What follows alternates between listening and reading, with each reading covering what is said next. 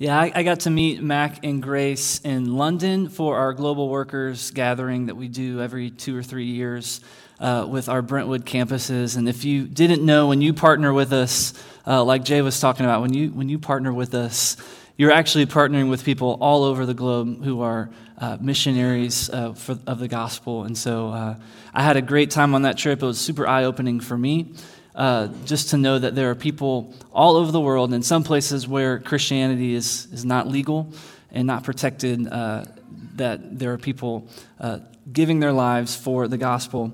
And uh, uh, thanks to Wade, wherever you are on the interwebs or at home or wherever, um, to let me do this. Usually I have a guitar in front of me, so if I start doing this or doing this. It's because that's what my hands are nor- used to doing. Um, but I love working with Wade, and I love uh, being uh, really just being Wade's friend. It's, it's great, more even than working with him. My wife, Amelia, and I, we just had our second son a couple weeks ago. Um, and so if I look or sound like I've been waking up every three hours, it's because I have. All right? So thank you for being patient with me today. But I got to bring my other son, Callan, who's three, I got to bring him to church the past couple weeks.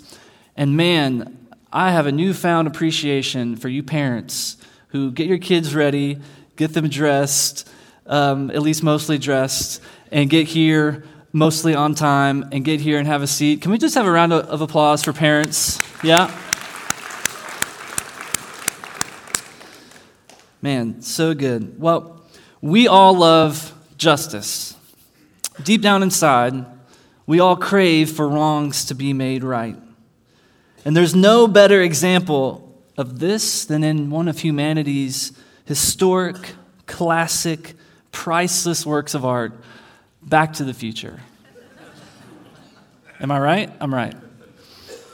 You know the story. Marty McFly is a cool 1985 uh, teenager, and he travels back in time in a DeLorean and meets his parents in 1955.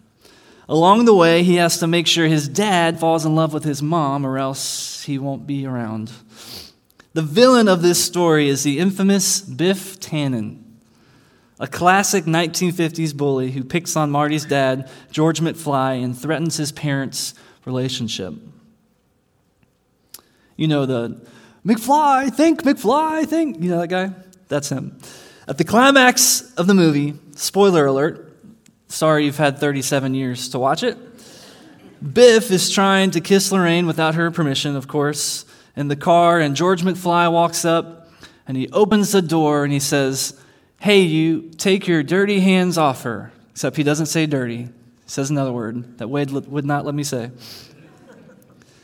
Biff gets out of the car and he grabs George by the arm, and Lorraine gets out of the car to help and Biff pushes her to the ground, and then it happens. George McFly, with his arm held by Biff this way, you see his hand kind of form a fist, right? And then with the biggest southpaw left, uh, left-handed punch, he, he knocks Biff out cold in the parking lot there at the high school. Great scene, right? It's amazing. And we love seeing Biff Tannen get what he deserves. We love justice, at least when it's against someone else, when we're the hero of the story. But what about when we are Biff Tannen and we are the ones that deserve justice? We tend to feel a little bit differently about it then. That's where we find the, uh, the prophet Habakkuk. When we left him last, he was lamenting to God about Israel's sin and rebellion. God has told Habakkuk that he will use the Chaldeans or the Babylonians, a Gentile nation, to overthrow Israel. And he did not like that answer. How could God use the very wicked Gentile nation to overthrow the Jewish nation, God's chosen people? It didn't make any sense to Habakkuk. He knew Israel had sinned and turned away from God, but he didn't like God's answer. In chapter 1, he complains about injustice and wants Israel to turn back to God. And God told him he would send justice. And to lay some groundwork on that word, justice, let's talk about that for a minute. Uh, the word justice is used in our culture today in many ways by secular philosophers, political leaders, social reformers. It's in our culture so much it probably means different things to different people. We've all heard of social justice or racial justice and other qualifiers like that, but that's not what God is talking about. The Bible is clear about what justice is and what it is not. Justice is not subjective, relative opinion from man or biased in any way. Justice is objective, it's absolute, it's fact, it's from God, and it's impartial. True justice reflects God's character. It's impartial. It corrects wrongdoing. It judges sin. It has to do with truth, righteousness, and the correct order of the world. And today we'll hear a little bit more of God's answer and what it means for us. So if you have a Bible, turn to Habakkuk chapter 2. Um, it's sort of in the middle of the Bible. You may need to use the contents. No shame on that. If you don't have a Bible, we always uh, love for you to bring one. But if you don't have one, we have some tables with some Bibles. Feel free to grab one. And would you stand as we read Habakkuk chapter 2, verses 1 through 4?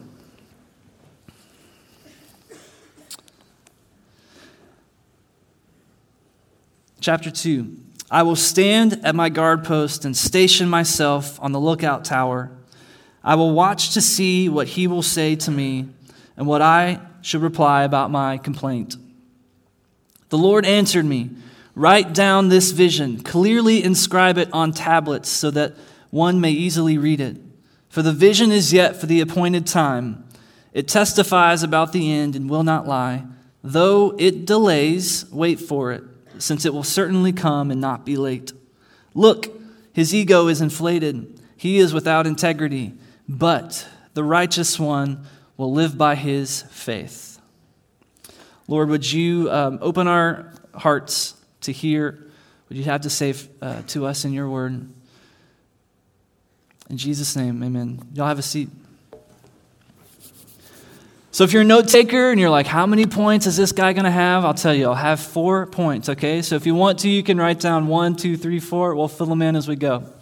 Number one, God answers those who call out to him. Look at verse 1. I will stand at my guard post and station myself on the lookout tower. I will watch to see what he will say to me and what I should say about my complaint. Last week, Wade uh, made the point God loves the honest doubter who talks to him instead of about him. Habakkuk doesn't just complain to God and leave, he waits eagerly for the Lord. He says, I'm going to stand actively and look intentionally for the Lord's reply? Do we do the same thing in our own life, or do we talk to God and then run to the next thing? Verse 2 The Lord answered me, Write down this vision, clearly inscribe it on tablets so that one may easily read it. Many times, a word from the Lord in the Old Testament would be described as a vision. God didn't want this to be a mystery, so he tells Habakkuk to write it down clearly. And just like he told Habakkuk, he has clearly inscribed his word for us. God answered Habakkuk with an audible voice, but we have the Bible, God's word that speaks to us. And we're fortunate to have access to it 24 7. The Bible is God's vision to us, and it's equally, if not more, clear than his audible voice. His answers to the wrong in your life are found in the great story of the gospel, and he will answer you with his word when we call out to him earnestly. So when you see sin and its effects in your life, cry out to God. He hears you and he has answered you with his word. So, number one, God answers those who call out to him. Number two, the delay of God's justice is not the lack of God's justice. There are an estimated 50 million slaves across the world today. That's more than in any time in human history. Human trafficking is a $150 billion criminal industry. It's estimated that at least 50 million abortions occur every year globally.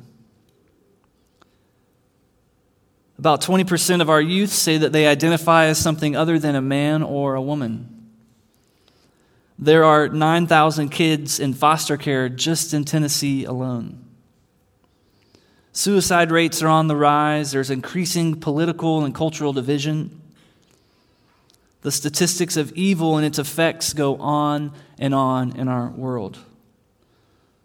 So, how can a good God allow for this evil to continue? And why doesn't He just do something about it? Does He delay? Does the delay of God's justice mean that He's actually not just? Look back at verse 3. For the vision is yet for the appointed time. It testifies about the end and will not lie. Though it delays, wait for it since it will certainly come and not be late. God says, I'm going to move, I'm going to set things right, but I am delaying. Just because there is a delay in God putting things right in the world doesn't mean that He's not eventually going to. God, though He seems distant here, is saying to Habakkuk, I've got it under control. I have a master plan, and at the perfect time, it will come to pass. Habakkuk himself may not ever even see God's justice come, but God ensures him that it will. God promised to bring justice for everything that is wrong in the world, but in his own timing. So, why does he delay? Look at verse 4. Here the Lord starts to speak to the attitude we are to have. And it speaks to the two types of people in the world those with faith in him and those with faith in themselves. Verse 4 Look, his ego is inflated, he is without integrity. And that's the, the, the one with faith in himself. Look at this contrast, though. But the righteous one will live by his, what's the word? Faith. This is a pivotal verse in all of the book of Habakkuk. We see this idea of faith all through the Bible. And in the New Testament, Paul and the writer of Hebrews pick up on this theology of faith from Habakkuk and quote this verse three times. The first is Romans 1:17, for in the gospel the righteousness of God is revealed from faith for faith, as it is written, here it is, the righteous shall live by faith. Galatians 3:11, now it is evident that no one is justified before God by the law, for here it is, the righteous shall live by faith. And again in Hebrews 10:38, but my righteous one shall live by faith, and if he shrinks back, my soul has no pleasure in him. We just celebrated Reformation Day on October 31st. You may have been celebrating Halloween. I was celebrating Reformation Day, okay? Martin Luther, the great reformer, called this idea sola fide, which means by faith alone.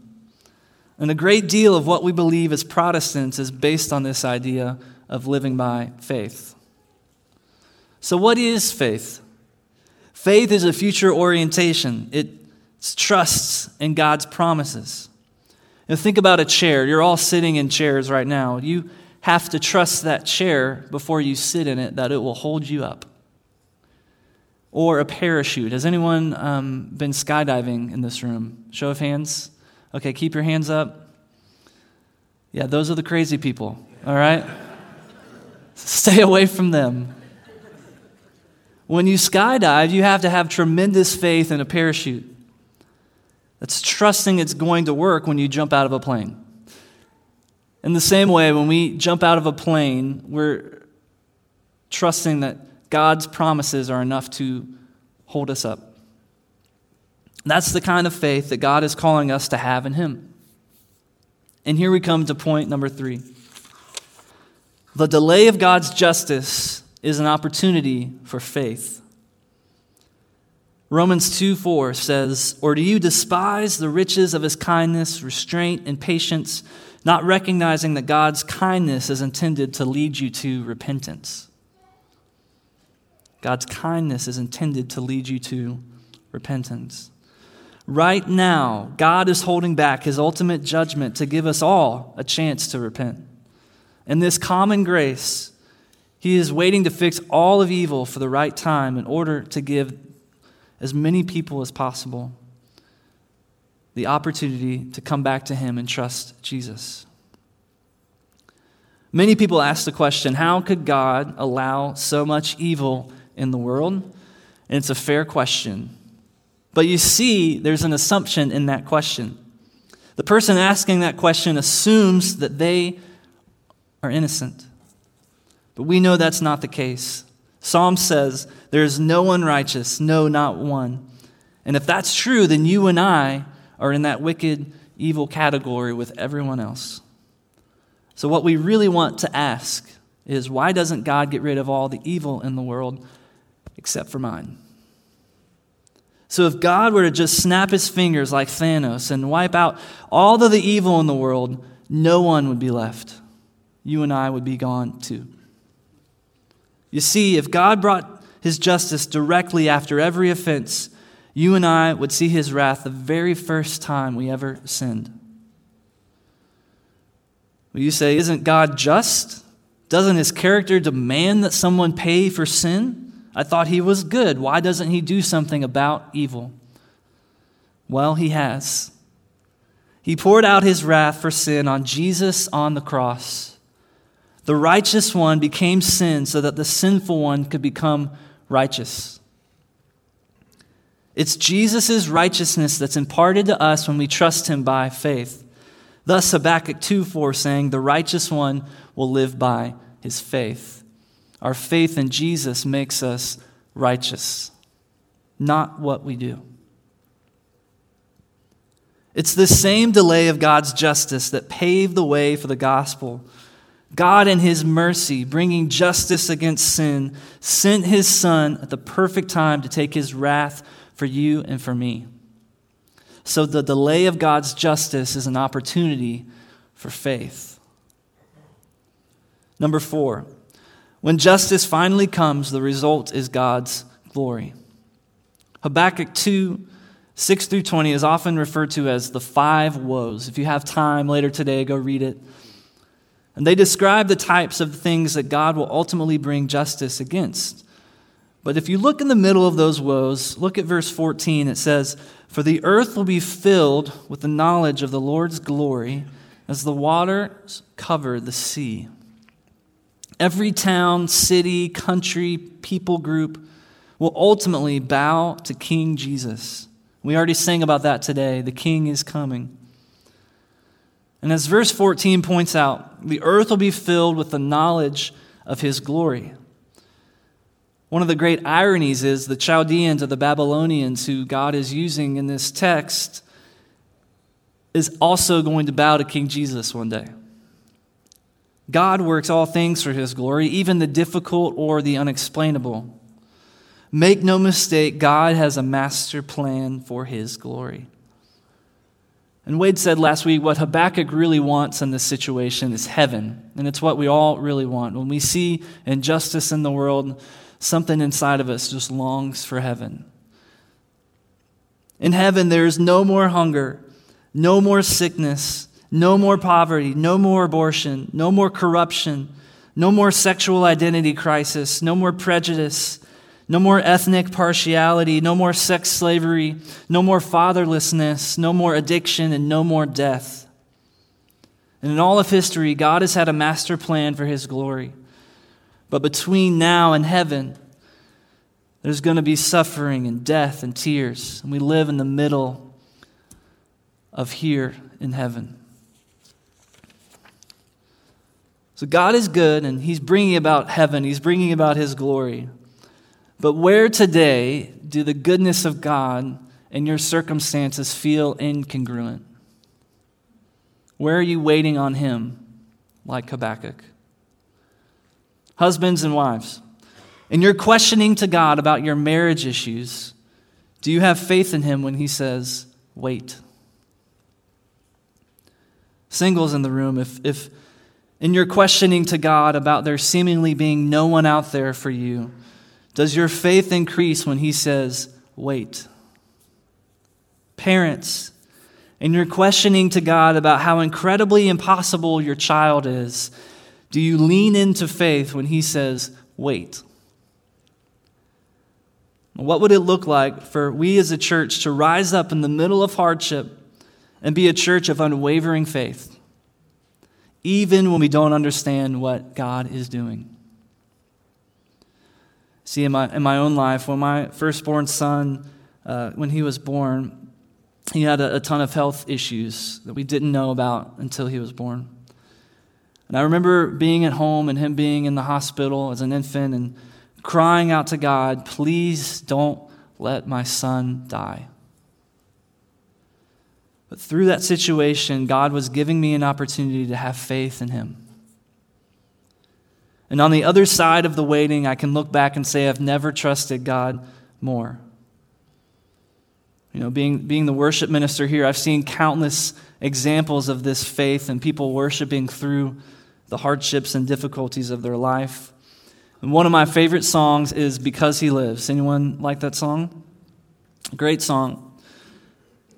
And it seems like every time we sing that song, there's someone out there that I know of who is walking through something really difficult, and yet they sing anyway. Uh, the, the, first time, one of my friends, that they had just uh, had a miscarriage that week, and I look out in the middle of the song, and there they are sitting out there singing because he lives anyway. I think of a family on Easter Sunday sitting right up here in the front. I, I knew what they were going through. Their son had health issues, and the doctors couldn't, they didn't have any answers for them. And they were here on Easter Sunday, and they sat in the first row, and they, husband and wife, held hands and sang, Because he lives, I can face tomorrow. And then, most recently, three generations of a family who on Friday had lost a, a son, a husband, and a father. On Sunday, we're here at church singing because he lives, hands raised in the air. That's the kind of faith God is calling us to have when he says, wait. In closing, uh, the band can come, can come up. I always like to point out that there are two types of people in the room those who have trusted Christ by faith, and those who have yet to trust Him by faith. If you trust Christ, if, you, if you're saved, if you're a Christian, you will never have to face God's eternal justice, His eternal judgment. Christ bore God's wrath on the cross for you, and it's God's incredible patience that gave us all the opportunity to repent. Your response today is just to thank Jesus for what He's done and to think about the moments Uh, in your life where God says, wait, and how that can increase your faith in Him. And if you haven't trusted Jesus, if you're that other type of person in the room, don't wait another day.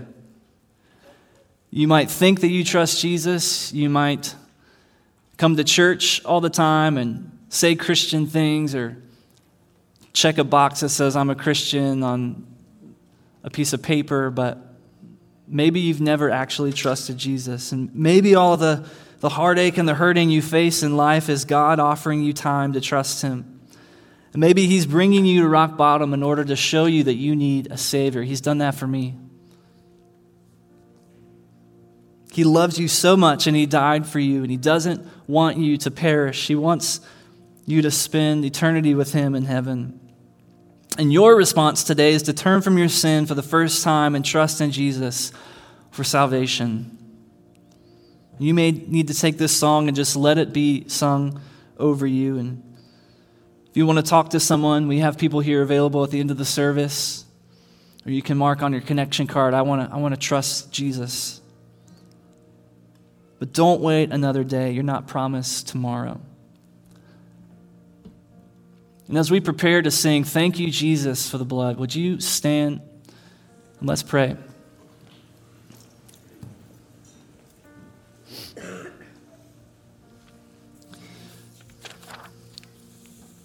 Lord, we know that you hear those who call out to you. That we can honestly talk to you and not about you.